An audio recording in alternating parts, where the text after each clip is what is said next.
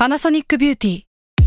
มากกว่าเครื่องเป่าผมด้วยนาโนอีเทคโนโลยีล่าสุดที่จะเปลี่ยนทุกประสบการณ์ที่คุณเคยมีนาโนอีมอยส์เจอร์พลัสเพิ่มความชุ่มชื้นให้เส้นผมหลังใช้งานมากขึ้นถึง 18 เท่า พร้อมชะลอการเฟดของสีผมสำหรับคนชอบทำสีผม ดูแลความชุ่มชื้นทั้งเส้นผม หนังศีรษะและผิวคุณ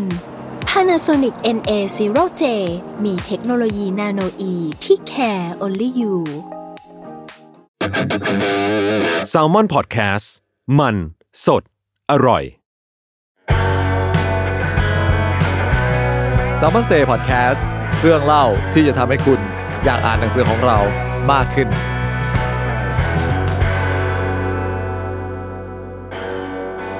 สวัสดีครับ ก็ยินดีต้อนรับเข้าสู่รายการ s ซ l m o n Say ครับ ก็วันนี้อยู่กับผมกับกายเป็นบอกบริหารของสารพิมพ์ครับ ครับผมผมดีครับบกแซมมอนครับไหวค่ะ กองบรรณาธิการแซมมอนค่ะ ครับก็วันนี้เราอยู่กัน 3 คนเหมือนเดิม ก็หลังจากที่อาทิตย์ที่แล้วเนอะครับเราเพิ่งเปิดบ้านใช่รัชดาซอยสามฮะต้อนรับมิตรรักนักอ่านไป คนมากันอุ่นหนาฝาข้างครับ ไม่มีที่จอด ซึ่งปกติก็ไม่ไม่ค่อยมีอยู่แล้วเนอะ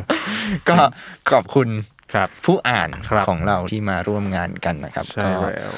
เดี๋ยวเราจะรีบผลิตหนังสือใหม่ใช่เพื่อวางขายในเดือนหน้า ซึ่งก็อีกไม่กี่วันแป๊บเดียเออจริงๆตอนที่เราพูดอยู่เนี่ยเราก็เพิ่งแบบว่า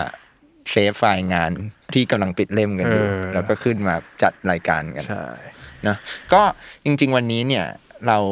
ต่อเนื่องมาจากสองเทปที่แล้วครับที่เราจัดหนังสือเป็นหมวดครับกันรอบที่แล้วเราเป็นหนังสือท่องเที่ยวครับแต่รอบเนี้ย เราจะเป็นหนังสืออีกประเภทหนึ่งที่แซลมอนช่วงหลังๆ ก็หยิบมาพูดบ่อย มันเป็นหนังสือประเภทแบบเล่าเรื่องชีวประวัติบุคคลครับเล่าเรื่องเหตุการณ์สำคัญผ่านผู้คนต่างๆ ทั้งดังบ้างไม่ดังบ้าง หรืออมอาจจะไม่ได้เป็นที่รู้จักมากนัก แต่ครับว่าก็มีบทบาทสำคัญอืมอืมทำไมเราถึงเลือกทีมนี้ขึ้นมา ครับคุณไหม สารภาพก็คือ ไม่ก็เออต่อจากเทปสองบันทึเทกปก่อนหน้าการเดินทางเออมันครับเป็นเกี่ยวกับบันทึกการเดินทางเนาะแล้วเราก็ อะไปดูอีกว่าเราเนี่ยแซมมอนเนี่ยมีหนังสือหมวดไหนอีกบ้างที่แบบ เอ้ย เราก็ว่าทำหมวดนี้เยอะนะ หรือว่าแบบอืมถ้าแบบว่าใครไม่ถนัดสายแบบอ่านfiction อะไรเงี้อืยมเราก็รู้สึกว่าหมวดนี้ก็น่าค่อนข้างน่าสนใจ เพราะว่ามันเป็นแบบค่อนข้างแบบอ่านอ่านง่ายแล้วก็ได้แบบ ได้เห็นมุมมอง แง่มุมชีวิตผู้คนเนี่ยเราก็เลยเลือกหนังสือที่จะมาแนะนำในรอบนี้อืมก็เป็นเกี่ยวกับผู้คนครับ คือแซลมอนหลายคนอาจจะมีภาพจำว่าแบบเอ้ยต้องเป็นหนังสือวัยรุ่นอ่าหนังสือวาไรตี้หนังสือตลกตลกเอออะไรอย่างเงี้ย แต่ว่าจริง ๆ แล้วในในในล็อตเดียวกันดีกว่านะเรียกว่าในล็อตเดียวกัน ในแต่ละรอบงานหนังสืออมหรือว่าในแต่ละปีเนี่ยเอาจริง ๆ แล้วเราก็มีหนังสือประเภทนี้สอดแทรกเข้ามาเรื่อย ๆ นะอะไรเงี้ยเนาะก็อย่างวันนี้เราก็จะหยิบมาประมาณกี่เล่มสามถึงสี่ถึงห้าถึงเล่มห้าเล่มก็แล้วแล้วแต่เวลาจะแล้วหน่แต่วยเออแล้วเดี๋ยวถ้านึกออกอะไรได้กลางทางก็จะพูดอีกเออก็แวะแวะแวะอ่าซึ่งจริงๆ อีกเหตุผลหนึ่งที่ที่วันนี้เราหยิบเอาประเด็นเรื่องนี้เรื่องคนเนี่ยครับขึ้นมาพูด เพราะว่าเร็วๆนี้เราจะมีหนังสือครับ ที่มีชื่อว่าคน อยู่ในชื่อหนังสืออ่าบอกใบบอกใบเป็นไงสปอยแล้วคืหนึ่งเป็บบช่วงเดือนแห่งการสปอยเออเออเออเออได้แล้วอีกไม่กี่วันเราก็จะได้รู้ว่ามันคืออะไรได้งั้นเริ่มกันเริ่มที่เล่มแรกก่อนเลยละกันก็ที่พี่กายพูดเมื่อกี้คือว่าหนังสือในรอบตุลาจะมีเอ่อเล่มหนึ่งที่มีชื่อคนเอ่อคำว่าคนอยู่ในชื่อหนังสือ นั่นก็คือหนังสืออมที่ชาว s ซ m o n Podcast น่าจะ คุณชินรอคอยด้วยมั้งเออก็คือ A Little Case ใช่เล่มที่สองครับ มาจริงแล้วใช่ไหมรอบนี้ มาจริงแล้วแหละ ไม่ไม่แล้วแหละ มาจริงมาจริงคือมาเราจริงเราได้ทั้งผมและดีเนี่ยครับได้พูดประโยคว่าอันไตเติลเคสสองเออในห้องอัดเนี่ย มามาไม่รู้กี่หลายรอบปีแล้วเออจนเนี่ยความจริงใกล้มาถึงละเออใกล้จะได้จับเป็นรูปเล่มมาถึงจริงมาถึงจริงครับ แล้วก็เอาที่บอกว่ามีคำว่าคนอยู่ในชื่อ เพราะว่าอย่างอย่างคราวที่แล้วเนาะ Untitled Case เล่มเล่มเล่มที่หนึ่งเนี่ย ชื่อของมันก็คือเอ่อ Human Herder แล้วก็ชชื่มอไทรยมอะไรนะคนหัวลุก อ่า ชมรมคนหัวลุกอืมแต่รอบนี้เอามามาแค่ชื่อไทยก่อน เออ เออ ชื่อว่าคนสับสิ่งของ อ่า แบบว่า มันเราพอจะแง้มแง้มๆได้ไหมว่าทำไมรอบนี้ต้องชื่อนี้ เอ่อผมว่าจริงๆมันก็ตรงตัวนะครับ ก็คือมันมีมันก็เป็นเรื่องคนแหละ Untitled Case ผมว่าก็ยังยังหนีไม่พ้นเรื่องเอ่อคดีฆาตกรรม หรือแบบเคสปริศนาต่าง ๆ ที่มันก็เกี่ยวกับคน ทั้งในแง่ของเล่าในฝั่งของฆาตกรหรือว่าเออเล่าในฝั่งของเหยื่ออฉันก็โอเคคนก็มาอันเป็นสิ่งแรก ส่วนคำที่สองคือคำว่าศัพท์เนี่ยศัพท์ในที่นี้คือไม่ใช่แบบว่าคำศัพท์นะครับ แต่ว่าเป็นศัพท์แบบช็อปอะเออ เออ ก็คือศัพท์หั่นอะไรเงี้ยสับหมู อ่า ซึ่งผมว่าบอกแค่นี้ คุณผู้ฟังก็อาจจะพอเดาๆแล้วอ๋อแปลว่าไอ้เล่มนี้ พวกนี้มันน่าจะเลือดสาดขึ้นอืมอะไรอย่างเงี้ยฮะแล้วก็คำสุดท้ายคือคำว่าสิ่งของอืมก็ ผมว่าเออมันมันมันถือว่าเป็นธีมหลักของของเล่มนี้เลยก็ว่าได้ครับเพราะว่าอย่างครั้งก่อนๆเนี่ย คุณยศคุณทันเขาอาจจะเขียนสลับกันโดย แต่ละบทก็จะมีมูดของมันใช่ไหมอย่างเช่นลัทธิอืมหรือแบบว่าเออฆาตกรรมเออฆาตกรต่อเนื่องหรืออะไรเงี้ยฮะแต่ว่าอย่างครั้งนี้นี่คือเราเออ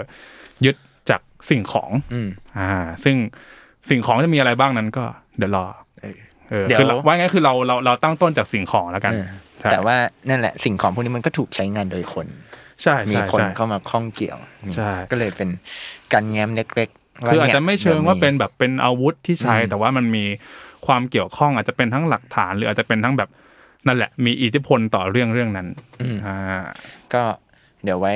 เสร็จแล้วเราค่อยครับพูดถึงเล่มนี้กันเต็มใช่ๆแต่วันนี้ใช่เรามาเรียกเป็นน้ำน้ำจิ้มเออเพราะว่าจริงๆนี่ก็ถือว่าเป็นเป็นเรื่องที่เกี่ยวกับคนนะเนาะอาจจะเออออาจจะไม่เชิงเป็น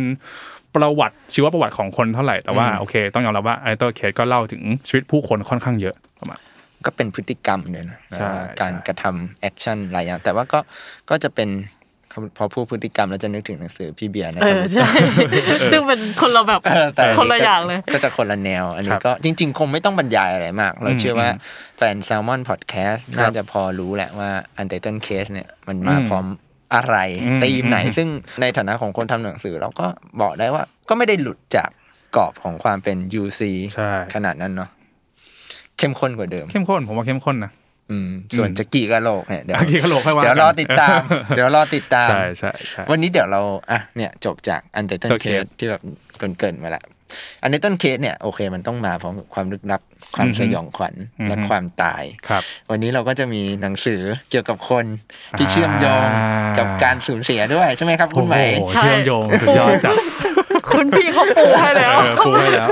คุณก็ต้องรู้แล้วว่าเล่มต่อไปคือเออโอเค เล่มที่ใหม่เลือกมาวันนี้ก็คือ End of the Road ครับฉากสุดท้ายของชีวิตอ่าของพี่หนุ่มโตมอนอ่าซึ่งเล่มเนี้ยมันจะเป็นแบบว่า 25 เรื่องเล่าครับ ชีวิตของบุคคลในหน้าประวัติศาสตร์ แบบว่าอืมทั้งนักร้องศิลปิน นักปรัชญา นักประดิษฐ์ครับ ไปจนถึงนักมวยปั้มอืมอืมอืมอืมอืมซึ่งจะเล่าแบบว่า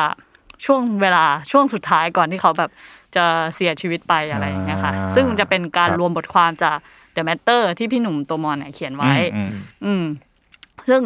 เล่มเนี้ยเป็นเล่มที่ได้พลิกอ่านช่วงแรก ๆ ที่ครับได้เข้ามาทำงาน ก็เลยรู้สึกว่าแบบ เฮ้ยมันน่าสนใจในในแง่มุมที่ว่า เราไม่เคยเห็น เราไม่เคยแบบได้รู้ว่าเฮ้ยเบื้องลึกเบื้องหลังการสูญเสีย อืม เออบุคคลเหล่านี้ไปอะมันมีอะไรบางอย่างที่เขาแบบว่า ตัดสินใจให้เขาอาจจะปิดชีพตัวเองหรือว่าอืมอืมทำเป็นสาเหตุให้เขาแบบสูญสูญเสียชีวิตไปอะไรอย่างเงี้ยใช่ อย่างเช่นตัวอย่างบุคคลที่พี่หนุ่มเขียนเล่าในเล่มนี้อืมอย่างเช่น ที่แบบอันนี้ ตึงตึงใจมากเลยนะ ก็คือของคิดเบนวาที่เป็นแบบอ่านักมวยปั้มอืมซึ่งอืมมันมีแบบความสัมพันธ์เรื่องความสัมพันธ์ในครอบครัวเข้ามาเกี่ยวพันครับด้วยอะไรอย่างเงี้ยพอได้อะคือคือคิดเป็นมาเป็นเราอาจจะรู้จักแบบผิวเผินจากการดูมวยปั้มในตอนเด็ก ๆ ซึ่งแบบว่าก็ไม่ได้คิดว่าแบบเฮ้ยช่วงชีวิตของเขาอะในช่วงวาระสุดท้ายอะเขาแบบเกิดเหตุการณ์อย่างนี้ขึ้นนะอืมแบบว่าอืมมีความ ตัดสินใจแบบนี้นะอืมอะไรอย่างเงี้ย ซึ่งแบบว่าหนังสือเล่มเนี้ยมันจะทำให้เราเห็นแง่มุมของชีวิตแบบว่าบุคคลต่างๆ ไม่ว่าจะเป็นคนดังหรือแบบคนที่มีอาชีพแบบหน้ากล้องหรืออะไรเงี้ยอืมแบบอืมอีกมุมหนึ่งเลย เราก็ไม่คิดไม่ถึงอะมันเป็นเรื่องที่แบบเราคิดไม่ถึงเหมือนกันว่าเขาอะจะคิดในมุมแบบนี้อะไรเงี้ย อืมอืมจริงๆมันอาจจะไม่ใช่แค่เอ่อคนที่เราเออเห็นอยู่หน้ากล้องหรือเป็นคนดังก็ได้ แต่เราเรารู้สึกว่าเออเล่ม End of the Road เนี่ยครับ เออผมว่ามันน่าจะเป็นหนังสือชีวประวัติ แนวหนึ่งที่เราอาจจะไม่ได้เจอบ่อยๆ เพราะว่าปกติแล้วเวลาเราอ่านหนังสือรวมประวัติบุคคลเนี่ยหรือชีวประวัติก็อาจจะเป็นในแนวแบบว่า คนคนนี้ทำผลงานอะไรมาอืมหรือแบบเออเกี่ยวข้องยังไงกับประวัติศาสตร์โลกหรืออะไรทำนองเนี้ยแต่ว่าอย่าง End of the Road เนี่ยผมรู้สึกว่า ไม่ว่าทั้ง 25 คนในในในเล่มอะมันมีทั้งคนที่มีทั้งมีชื่อเสียงเลยดัง ๆ มาก ๆ หรือว่าคนที่อาจจะเป็นเออมีชื่อเสียงเออเฉพาะทางหน่อย เฉพาะกลุ่มอะไรเงี้ยแต่ว่ามันแทบไม่สำคัญเลยเพราะว่าสุดท้ายเราทุกคนก็คือเสียชีวิตไป แต่ว่าทีนี้ไอ้เรื่องไอ้เรื่องเราตอนช่วงก่อนเสียชีวิตเนี่ยอันนี้ต่างหากที่สำคัญ เพราะว่าบางคนอาจจะมีภาพอย่างที่หมายเล่าก็คือบางคนอาจจะมีภาพเบื้องหน้าที่เราเห็นรับรู้จากในสื่ออะไรเงี้ยแบบหนึ่งเลยแต่ว่ากลายเป็นว่าช่วงช่วงชีวิตสุดท้ายของเขาอย่างเงี้ยมันแบบ มันกลับเป็นคนละเรื่องกันหรืออะไรอย่างเงี้ยใช่ใช่หรืมัอนบางเหทีมือมันนโหดร้ายเกินกว่าแบบทั้งทั้งที่เขาเป็นคนที่ทำผลงานมาแบบนี้ แต่ว่าเอ๊ะทำไมชีวิตสุดท้ายเขาถึงแบบจบลงด้วยแบบนี้อะไรอย่างเงี้ยเหมือนแบบว่าเราเห็นเขาผ่านสื่อผ่านอะไรเงี้ยแล้วคแบรับบเขาก็ดูดูเป็นคนที่แบบว่าชีวิตมีความสุขหรือว่าแบบดูอืมโอเคหรืออะไรอย่างเงี้ย แต่ว่าภายใต้แบบชีวิตเขาจริง ๆ แล้วมันก็มีแบบอืมปัญหาเหมือนกันนะอะไรเงี้ย ทุกคนแบบไม่ได้แบบเหมือนหน้ากล้องที่เราเห็นอะไรเงี้ยอืมอืมอืมอืม จริงๆก็เล่มจริง ๆ เล่มนี้ถ้าเกิดพูดกันในสมัยนี้ก็ต้องแบบว่าทิกเกอร์วอร์นิ่งไว้ไว้ไว้นิดนึงนะครับสำหรับคนอืมที่แบบว่าเอ่ออาจจะมีภาวะโรคซึมเศร้าหรือแบบว่าไม่ไม่ไม่ไม่พร้อมที่จะอ่านเรื่องเรื่องราวของแบบบุคคลที่แบบว่าอาจจะทำอืมเอ่อฆ่าตัวตายหรือแบบว่า หรือหรือหรือเหตุการณ์บางคนอาจจะแค่ sensitive กับเอ่อเรื่องเรื่องเสียชีวิตของอืมบุคคลอะไรเงี้ยถ้าแบบถ้าไม่พร้อมเล่มนี้ก็อาจจะต้องระมัดระวังสักนิดหนึ่งครับใช่เพราะในเล่มก็จะเป็นเหมือนแบบ เสริมว่าจากที่ใหม่พูดเหมือนเหมือนแบบ คือหลายคนอะ เราอาจจะพอรู้แล้วอะอย่างเช่นอืมสตีฟจ็อบส์เราครับรู้แหละว่าเขาเป็นคนคิดคนเป็นหนึ่งใน founder ของ Apple อือฮึทำไอโฟนไอโฟนแต่ว่าเล่มเนี้ยพี่หนุ่มก็เหมือนแบบถ้าเป็นคนที่เราพอรู้จักเนี่ยพี่หนุ่มอืมก็จะ capture แต่ในช่วงอื่น ๆ มาเลยแบบอือฮึโม moment สุดท้ายจริง ๆ อย่างจ็อบอืมก็ไปพูดเรื่องเขากับครอบครัวเขากับอืมลูกอะไรเงี้ยอือฮึหรือว่าอย่างที่ใหม่พูดอย่าง อะไรนะคิสเบนเบนวาวาอือฮึอันเนี้ยก็จริง ๆ ก็แบบเป็นเหตุการณ์ที่เรียกว่าสะเทือนใจใช่ใช่เหมือนกันใช่เพราะว่าคือเราก็รู้จักเบนวาในฐานะนักมวยปั้มครับเคยเห็นเหตุเออเคยได้อ่านข่าวผ่านๆแต่พอมาอ่านเต็มๆเราก็รู้สึกว่าโอ้โหชีวิตแบบสุดดราม่าเหมือนกันนะอืมแล้วก็แบบอืมมัน น่าสงสารมากเลยอะที่แบบบั้นปลายหรือบทสรุปของคนคนหนึ่งมันจะอืมเป็นอย่างนี้อะไรอย่างเงี้ยครับหรือว่าหลายคนเราก็แบบอะเราอาจจะรู้ว่าเขาตายอืมหรืออมแต่เราก็ไม่ได้มารู้ว่าแบบเออวาระสุดท้ายของแต่ละคนเป็นไงอืมซึ่งในเล่มเนี่ยบิวอีกหน่อยก็จะมีแบบอลันทัวริงอ่ามีมีเพลโตครับมีฮีทเลเลเจเจออร์ร์อันนี้ก็อืมอันนี้ก็เออน่าสนใจแบบว่าตอนอ่านแล้วก็แบบโหมันซับซ้อนกว่านั้นเนาะอืมอะไรเงี้ยอืมชีวิตอืมคนเราอะไรเงี้ยอืมหรือแบบนิโคลาเทสลา ที่ครับทุกวันนี้เป็นแบบอะหลายคนรู้จักเขามากแล้วในฐานะนักประดิษฐ์นู่นนี่นั่นหน่อยอืมอืมอืมเรื่องเนี้ยพี่หนุ่มก็แบบเล่าถึงโมเมนต์ที่เขาต้องแบบอยู่ในห้องพักอะไรอย่างเงี้ยอืมแบบว่าอืมแทบจะไม่มีเงินใช้ต้องครับแบบไปให้อาหารนกอะไรเงี้ยซึ่งเรารู้สึกว่าโหเนี่ยพอเราเห็นแง่มุมแบบนี้เรารู้สึกว่าชีวิตของคนพวกนี้เขาก็ไม่ต่างจากเราเหมือนกันนะหมายถึงมันมีแง่มุมที่ธรรมดา ธรรมดาอืมแล้วก็แบบเนี่ยความตายมันก็เป็นสิ่งที่ทุกคนต้องเผชิญอะอืมแล้วก็เรารู้สึกว่าการการอ่านเรื่อง ของบุคคลเหล่านี้ในวาระสุดท้ายของแต่ละคนมันก็เป็นเหมือนแบบ ตอนนั้นเราเคยรู้สึกว่ามันคือแบบการเจริญมรณานุสติอืมในอืมในอีกรูปแบบหนึ่งอืมสำหรับอืมสำหรับอืมอืมคนอ่านแซลมอนมั้งเพราะแบบคือมันอาจจะไม่ได้แบบพี่หนุ่มอาจจะไม่ได้มาแบบว่าชี้นิ้วสอนอะไรกันนะแต่อันนี้เหมือนแบบแค่เอามาเล่าให้ฟังต่ออมว่าแต่ละคนเป็นยังไงอะไรอย่างเงี้ยอืมอืมจริงนะผมรู้สึกว่าพออ่านเล่มนี้ปุ๊บแล้วแบบว่า มีหลาย ๆ เรื่องเลยที่อ่านปุ๊บแล้วเข้าใจว่า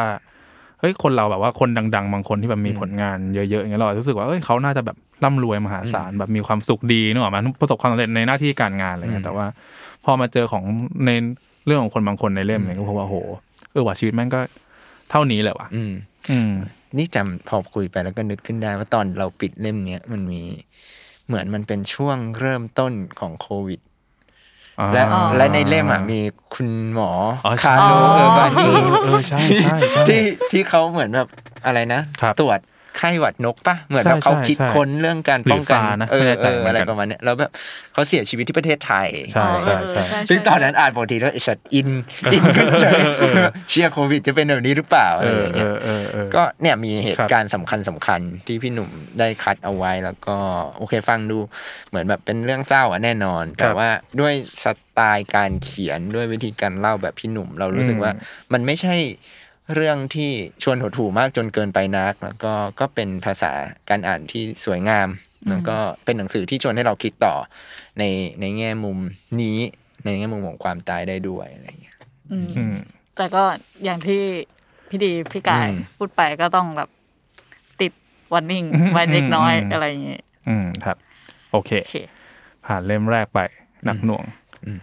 มมาเอ้ยอีกสองเล่มก็ต้องปูแล้ววะไหวก็ต้องปูเข้าวะอะไหน จะปูอะไรอ้าวแวะแวะจากสิอ้าวคุณชอบไงก็ถ้าอันเนี้ยพอพอเราพูดถึงผู้คนใช่ไหมครับ อีกสิ่งหนึ่งที่เรา มักจะเล่าถึงผู้คนหรือว่าแบบชีวิตผู้คนอะไรเงี้ยก็ก็เป็นหนังสือจาก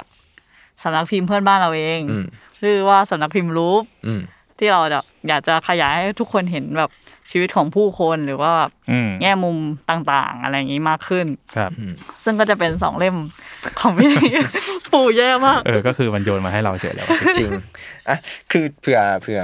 ผู้ฟังยังไม่รู้จักครับว่า เอ๊ะ อะไรคือสัญลักษณ์พิมพ์รูปอะไรเงี้ย ก็รูปเนี่ยสะกดว่า L O U P E ครับในถ้าตามแบบความหมายดั้งเดิมอะมันเป็นเหมือนแบบพวกแบบเขาเรียกว่าอะไรแว่นขยาย ครับ เออ คือ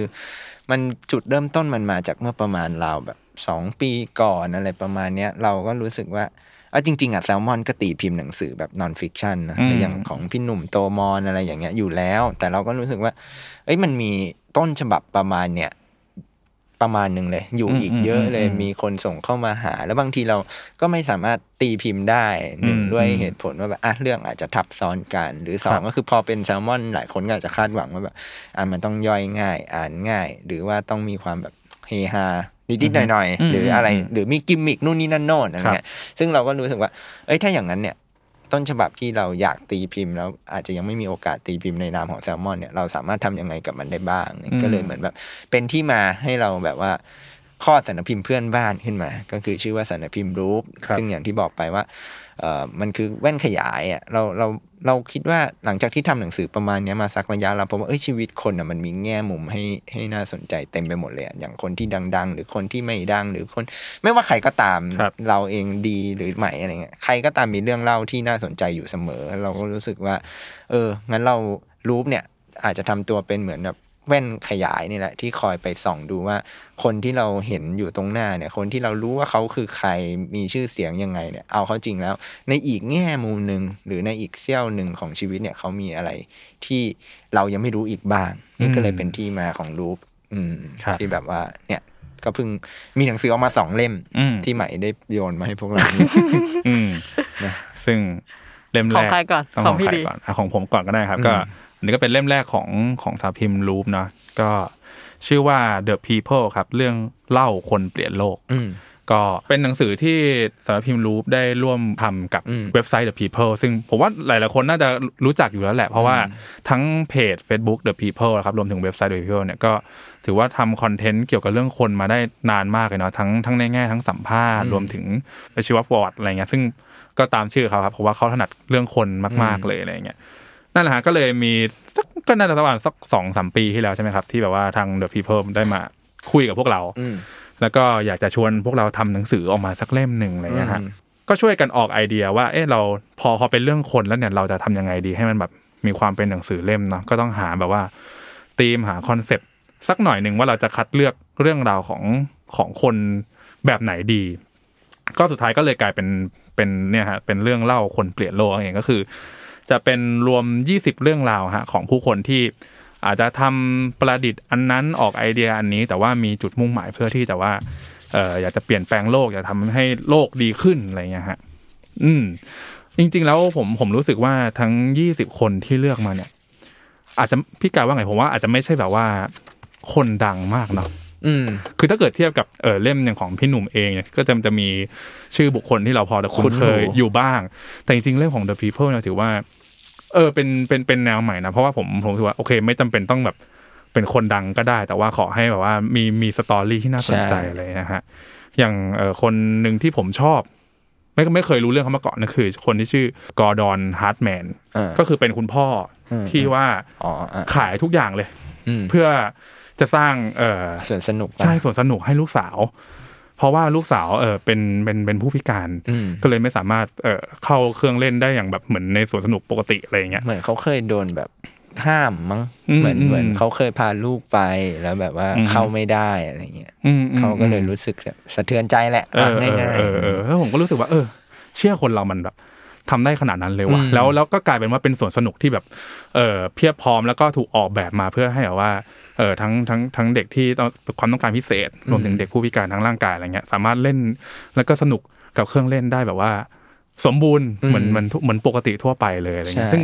ซึ่งเอาเข้าจริงๆผมรู้สึกว่าเออส่วนสนุกมันก็ควรจะเป็นที่แบบนั้นหรือเปล่านะใช่แต่ว่าไม่ว่าเด็กคนไหนหรือผู้ใหญ่คนไหนก็ควรจะแบบได้เล่นอย่างมีความสุขอะเอออซึ่งพออ่านจริงๆ เรื่องราวมันไม่ไม่ได้แบบว่าซับซ้อนหรือแบบว่ามีรายละเอียดอะไรมากแต่แค่รู้สึกว่าเออ ทำให้เรารู้จักคนแบบนี้มันก็ก็ก็ดีรู้สึกดีเหมือนกันว่ามันยังมีคนที่พยายามทำเรื่องราวแบบนี้อยู่อะไรอย่างเงี้ยใช่เพราะมันก็ทำให้เหมือนแบบ เราก็ฉุกคิดได้เหมือนกันนะว่าแบครับบเอ้ยจากที่เราแบบ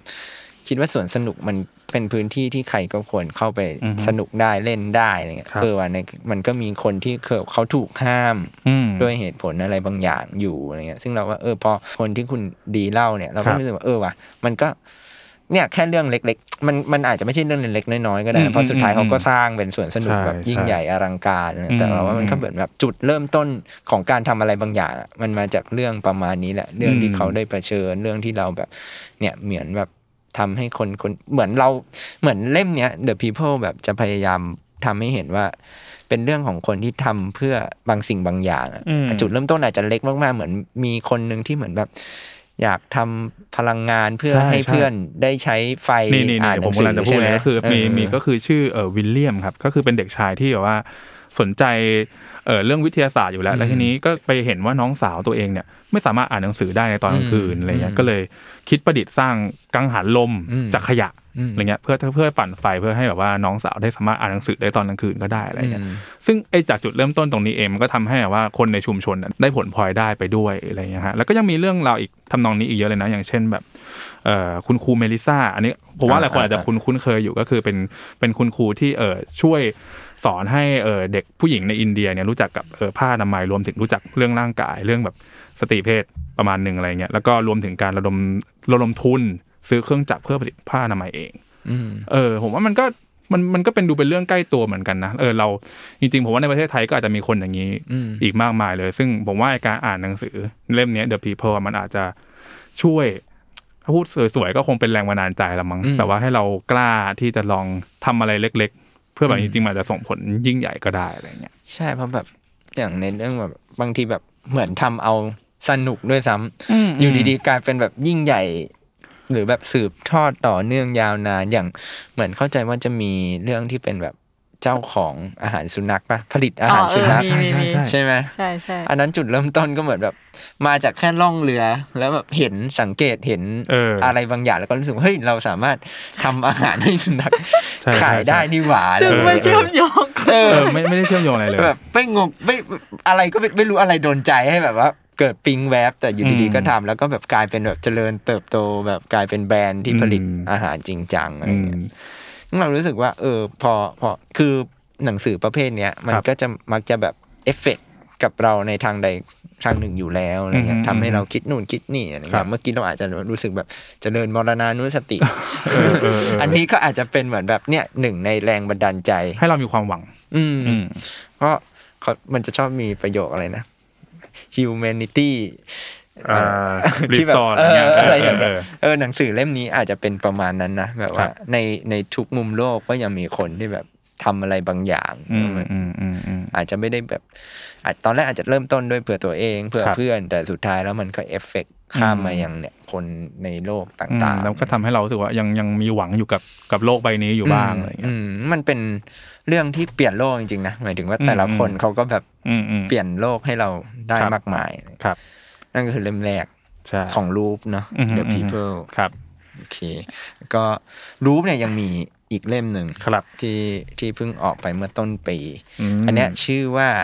Match Point เรื่องราวกีฬาที่มากกว่าผลการแข่งขันอ่าก็จริง ๆ ถ้าใครได้ฟังเทปที่แล้วเนี่ย เรามีพูดถึงหนังสือเล่มหนึ่งที่ชื่อว่า Spotlight ครับเกมนอกสนามของพี่วิสรุตอืมเจ้าของเพจวิเคราะห์บอลจริงจังสถ้าถ้าใครเคยอ่านเล่มนั้นแล้วเนี่ย เราก็อาจจะพอบอกได้ว่าเอ้ยมันเป็นหนังสือที่ relate กันนะสองครับเล่มนี้คือถ้าชอบเรื่องราวในสปอตไลท์ก็สามารถอ่าน Match Point ต่อได้ หรือถ้าอ่าน Match Point ก่อนแล้วอยากอ่านเรื่องประมาณนี้ต่อก็ไปอ่านสปอตไลท์ต่อได้อืมเพราะว่าเอาเข้าจริงแล้วเรื่องของ Match Point เนี่ยก็มีจุดเริ่มต้นมาจากว่า คือถ้า The People บอกว่าเราเล่าเรื่องผ่านคนใครก็ได้ในโลกใบนี้ เพราะแบบว่าทุกคนมี story Match Point เนี่ยก็ scope ลงมาหน่อยว่าอืมเราจะเล่าเรื่องเกี่ยวกับคนที่ข้องเกี่ยวกับกีฬาอ่เพราะว่าหนังสือเล่มเนี้ยถูกสร้างขึ้นโดย Main Stand อ่าเว็บไซต์กีฬาอืมอืมของไทยเราเนี่ยแหละครับอืมก็คือ Main Stand เนี่ยเป็นเว็บกีฬาที่ เริ่มต้นจากไอเดียที่ว่าเราจะทำสื่อเกี่ยวกับกีฬา โดยที่ไม่ต้องเน้นผลการแข่งขันได้ไหมเออ ไม่ต้องมาบอกว่าคืนนี้ลิเวอร์พูลชนะอ่าไม่ต้องคอยรายงานเรื่องผลการแข่งขันกอล์ฟอืมบาสเพียงอย่างเดียวอืมแต่ว่าหาแง่มุมในครับการเล่าเรื่องกีฬาแง่มุมอื่นๆมาเล่าด้วยอืมซึ่งเมนสแตนก็จะสำหรับเราเรารู้สึกว่าเขาเป็นสื่อที่ มีความโดดเด่นในด้านการขุดคุยเหมือนกันนะคือแบบนี่ผมว่าเทียบกันได้เลยนะ อย่างสมมติอะอืมถ้า The People เนี่ยก็คือแบบว่าเน้นเรื่องคนแบบอืมทั้งโลกนะแต่ว่าโอเค ประวัติคนเนี่ย อันนี้ก็ผมว่าก็เป็นเป็นเป็นอีกเว็บไซต์หนึ่งเลยที่แบบว่าอืมเน้นเรื่องคนแต่ว่าทำได้ลึกเกี่ยวกับในในแวดวงของกีฬาอะไรอย่างเงี้ยใช่ คือแบบอะอย่างเราดูบอลบ้างอะไรเงี้ยก็ก็อาจจะพอรู้จักแค่นักฟุตบอลอืมแต่ว่าอย่างอืม ในเอาเอาเอาแค่ในหนังสือเล่มนี้ก็ได้อะคือ Main Stand อะตอนที่ที่ทำหนังสือกันอะเขาก็ list มาให้เลย ว่าแบบว่าเรามี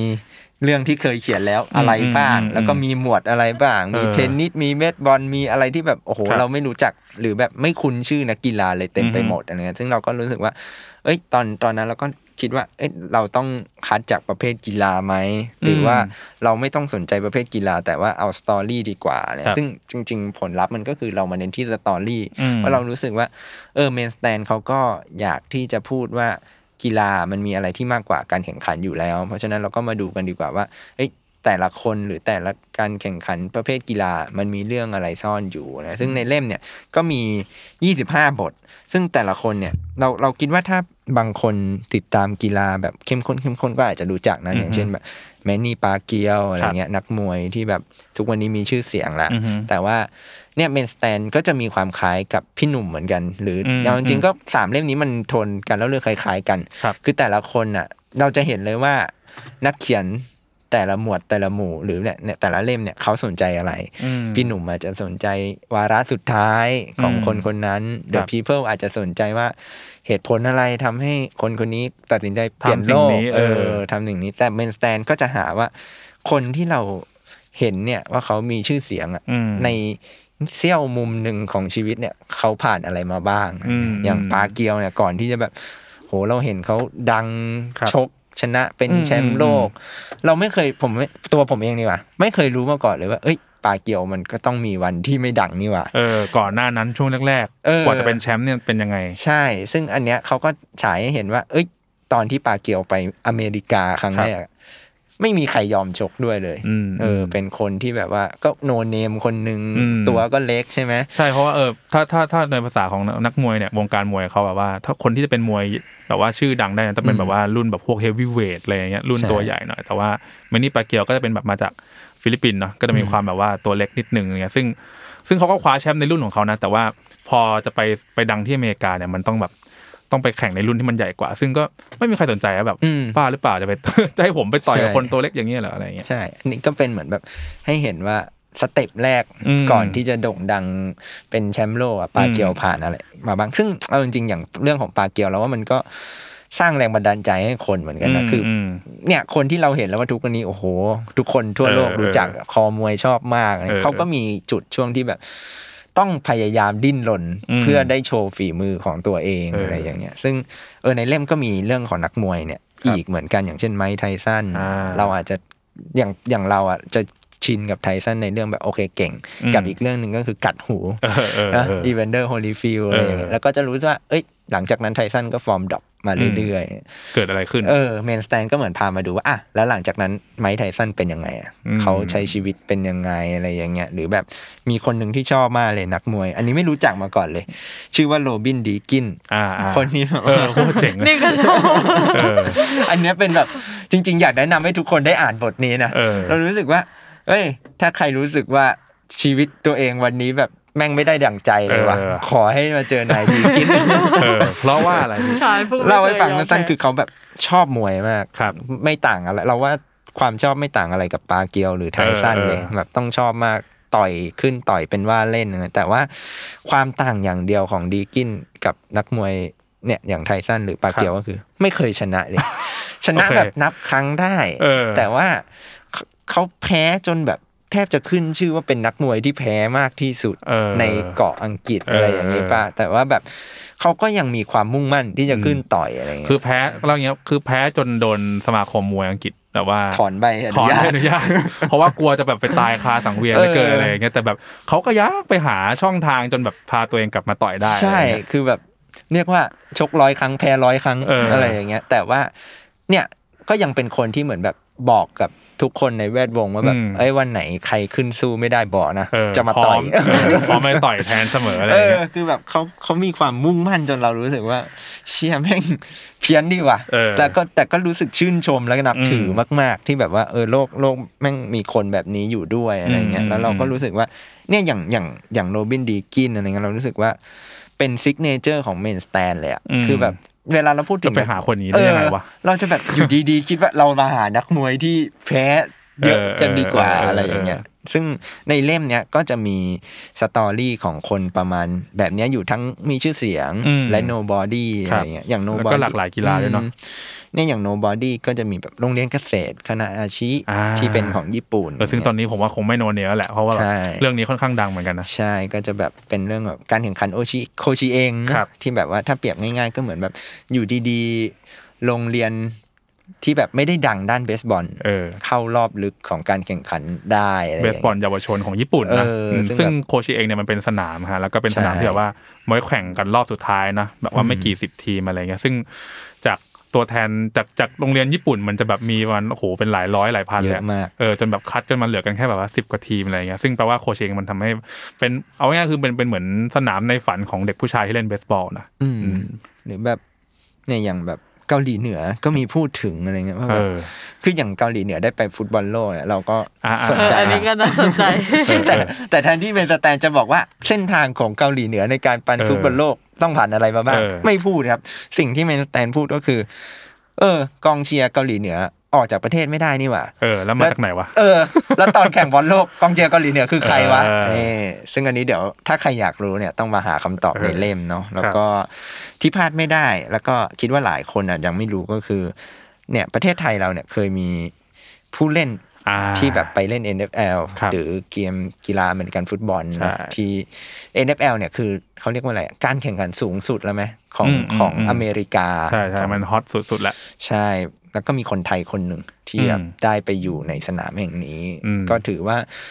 มีชื่อเสียง ใช่และคือคือและเป็นที่ยอมรับด้วย ใช่ใช่ใช่ก็คือเป็นแบบว่าเป็นเป็นคนหนึ่งที่แบบคือต้องยอมรับว่า NFL หรือแบบเอาอย่าง NBA อย่างเงี้ยมันมันค่อนข้างแบบว่าส่งผลต่อคนในเมืองหรือรัฐนั้นๆเนาะอืมเออซึ่งซึ่งเขาคนนี้ก็เป็นแบบว่าเออนักอเมริกันฟุตบอลคนไทยที่แบบว่าเขาได้เข้าไปเล่นกับทีมหนึ่งแล้วก็โอ้โหสร้างทำผลงานดีมากจนแบบอืมคนคนทั้งเมืองรักเขาอะไรอย่างเงี้ยใช่ซึ่งผมว่ามันเป็นมันมันก็ถือเป็นเรื่องยากนะ เพราะว่า NFL มันเป็นกีฬาที่มันค่อนข้างใช้ร่างกายใช่ซึ่งแบบสำหรับคนเอเชียนอย่างเรามันแบบมันก็ยากอยู่เหมือนกันแหละอืมที่เราจะไปเล่นในกีฬาแบบนี้ได้ใช่อะไรเงี้ยใช่แต่ว่าเขาก็สามารถแบบฟันฝ่าไปจนได้อะไรเงี้ยใช่ ซึ่งเนี่ยแหละครับคือจุดเด่นของอืมเมนสแตนอืมก็คือการหาเรื่องราวแง่มุมที่แบบเออเราเราอาจจะเคยสงสัย แต่เราไม่เคยคิดหาคำตอบเออเอออย่างเอออัอันหนึ่งที่ที่อันนี้ชาวเกมน่าจะคุ้นกันดีก็คืออา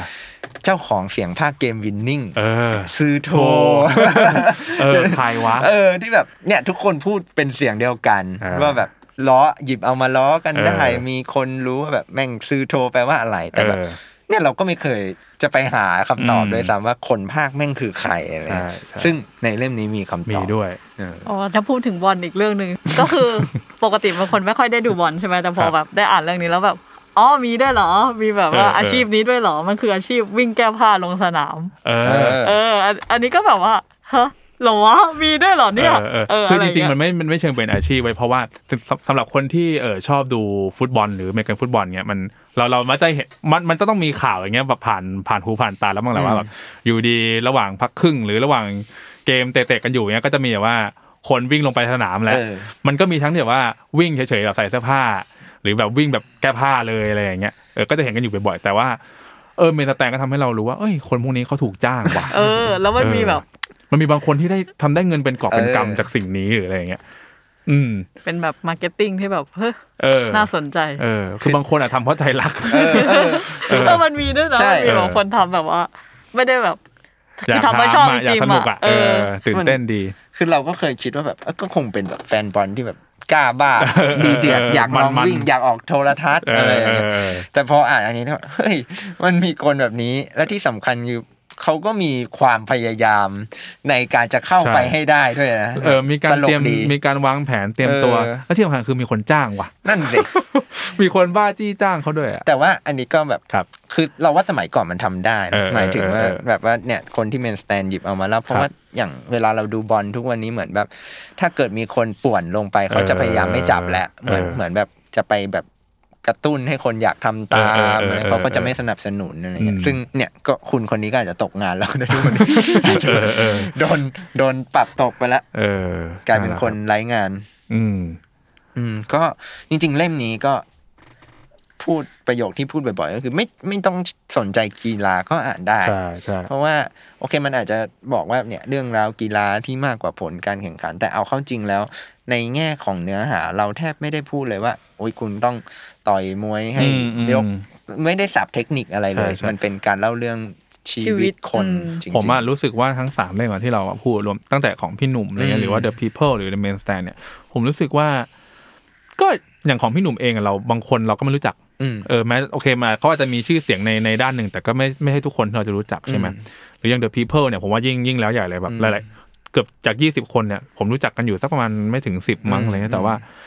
ไม่ไม่ไม่สำคัญเลยอืมอืม เพราะว่าเรื่องราวของเขาต่างหากที่แบบว่ามันมันมันน่าสนใจอะไรเงี้ย แล้วก็เราไม่จำเป็นต้องเข้าใจเทคนิคอะไรเลยเพราะมันมันไม่ได้มีในนั้นใช่มันมีแค่ว่าเขาทำทำไมทำอะไรทำไปเพื่ออะไรอะไรอย่างเงี้ยอืมอืม เป็นสตอรี่จครับริงอืมๆ ใครทำอะไรที่ไหนอย่างไรเออหลักการพื้นฐานของการเล่าเรื่องเลยเออเออนั่นแหละครับ ก็นี่คือหนังสือเกี่ยวกับคนครับที่เราภูมิใจนำเสนออืมซึ่งจริงๆเราก็ยังมีอีกหลายเล่มเนาะอาจจะไม่เชิงเป็นชีวประวัติทุกเล่มอะไรอย่างเงี้ยก็ก็ยังมีอีกหลายเล่มที่น่าสนใจอย่างอย่างข้าวกันก่อนๆแล้วก็จะพูดถึงเอ่อผจญไทยใช่ผจญภัยในในแดแดนนเทเทศครับอืมเรื่องราวของคนไทยที่ไปอยู่ในหน้าประวัติศาสตร์โลกต่างๆอะไรเงี้ย แล้วก็อะไรอีกแล้วอีกเล่มหมีนึงนะอีกเล่มหนึ่งก็จะมีอ๋อศิลปะของความผิดหวัง อ่าครับ อันนี้ก็จะเป็นแบบเล่าถึงความผิดเบื้องหลังความผิดหวังของเหล่าศิลปินอืมหรือนักเขียนนักคิดครับนักปรัชญาอะไรอย่างเงี้ยว่าแบบว่าจริง ๆ แล้วผลงานที่แบบเขาทำออกมาเนี่ยอืมจริง ๆ มันอาจจะมีความผิดหวังหรือเบื้องหลังอะไรเออที่เราไม่รู้กว่ามันจะออกมาเป็นอย่างนี้กว่ามันได้นะจะออกมาเออเป็นอย่างนี้อะไรอย่างเงี้ยอืมใช่อืมก็มีอีกหลายเล่มเลยใช่ก็แต่จริงๆก็เล่าไปเยอะแล้วก็หยิบมาแค่นี้ ใช่ถ้าอยากรู้เพิ่มเติมก็ inbox มาได้ เออเออแนะนำได้เอ้ยจริง ๆ ก็บอกได้เลยนะว่า แบบมันมีมีนักอ่านหลาย ๆ คนเหมือนกันที่แบบว่า อยากอ่านแนวนี้หรือแบบว่าเพิ่งอ่านเล่มนี้ไปแต่ว่าอยากได้ประมาณนี้อีกอะไรเงี้ยก็ทักมาคุยกับพวกเราได้ครับ ก็ใช่มีมีบริการแนะนำมีบริการป้ายยาอยู่เสมออะไรแล้วเราเงี้ก็ยคจะรับป้ายไปเรื่อยๆค่ะจนกว่าคุณจะซื้อ เออรวมถึงว่าจริงๆจริงๆก็ลองเออกด สำหรับใครที่ยังไม่เคยกดติดตามในใน Facebook ของเราเพจ Salmon Book อะไรเงี้ยเราก็มีคอนเทนต์อื่นๆเนาะที่แบบว่าหยิบเนื้อหาจากในเล่มมาแนะนำใช่ครับครับก็ก็ประมาณนี้ฝากไอจีด้วยค่ะอ๋อ Salmon IG Book ด้วยใช่ใช่ Salmon ใช่ Book ค่ะมี S เออหลังๆ เราแอคทีฟในไอจีเยอะเนาะใช่ทำนั่นทำนี่สทนุกวิตดีเตอคร์รับก็มีค่ะ Salmon Say นี่ขายครบมีไลน์แล้วนี่ เออเออมีมีไลไลน์น์ไลน์ Salmon Book ค่ะ นี่มีครับ ทุกช่องทางแล้วฮะจริงๆ t ิ k t o k ก็มี เออ แต่ว่ายังเล่นไม่ค่อยเป็น ใช่ ขอขอใช้เวลาขอเวลาซุ่มซ้อมก่อน แต่สามารถไปฟอลได้ใช่ไหมก็คือได้กดได้แซลมอนบุ๊กกดได้กันใช่อะคไรรับอย่างนี้ก็นี่แหละครับ คือคอนเทนต์ของเราในครับวันนี้ครับไหนมีอะไรอยากฝากทิ้งท้ายอ๋คุอณผู้ฟังนอกไหมครับ นอกจากฝากติดตามแซมมอนแล้วฝากติดตามรู้ด้วยค่ะเอออ๋อใช่รูปอีดิชั่นครับ ค่ะรูป dot edition edition ครับทุก IG Facebook แล้วก็ Twitter ค่ะ ใช่ครับประมาณนั้นครับครับค่ะก็ก็อืมเดี๋ยว ระหว่างนี้ก็อีกเกียรติที่เองเราก็จะไปเจอไปเจอกันงานหนังสือเนาะเออนับถอยหลังได้แล้วเนี่ยเอใช่อจริงๆเหลือเหมือนจะไม่กี่เหลือเดือนกี่อาทิตย์ไม่ไม่ถึงเดือนแล้วมั้งใช่ใช่ใช่เอ้ยไหมไม่แน่เหมือนกันอย่างนี้ EP หน้าเราก็อาจจะคุยกันเรื่องงานหนังสือได้ดิ เราจะได้ปะวะคุยเรื่องงานหนังสือไปจนกว่าจะงานหนังสือไหมเออว่าแบบตอนนี้งานเราถึงไหนไหนแล้แล้ววมาอัปเดตงานเราเออปิดเล่มไปกี่เราเล่มปิดแล้วไปกี่เล่มแล้วเออเออเอ้ยแต่ว่าพูดถึงงานหนังสือเนี่ยพูดสักนิดสักหน่อยอ่าว่าแบบอ่าเออเราเพิ่งไปจับสลากบูธกันมาอ่าเออครับก็เผื่อใครอยากจำไว้ตั้งแต่เนิ่นๆว่าไปหาแซมมอนบุ๊กได้ที่ไหนเอออ่าบูธของเราคือ G นะครับ G ที่ครับย่อ G Google อ่านี่นี่ G สามสิบเก้าอ่านี่ก็ แต่อย่าถามว่าไปยังไง อยู่อยู่ตรงไหน เพราะยังไม่รู้ ยังไม่รู้แผนผังเหมือนกัน แต่ว่าที่แน่ๆคือกลับมาศูนย์ศิริกิตละอ่าก็เดี๋ยวศูนย์ประชุมแห่งชาติศิริกิตก็จะ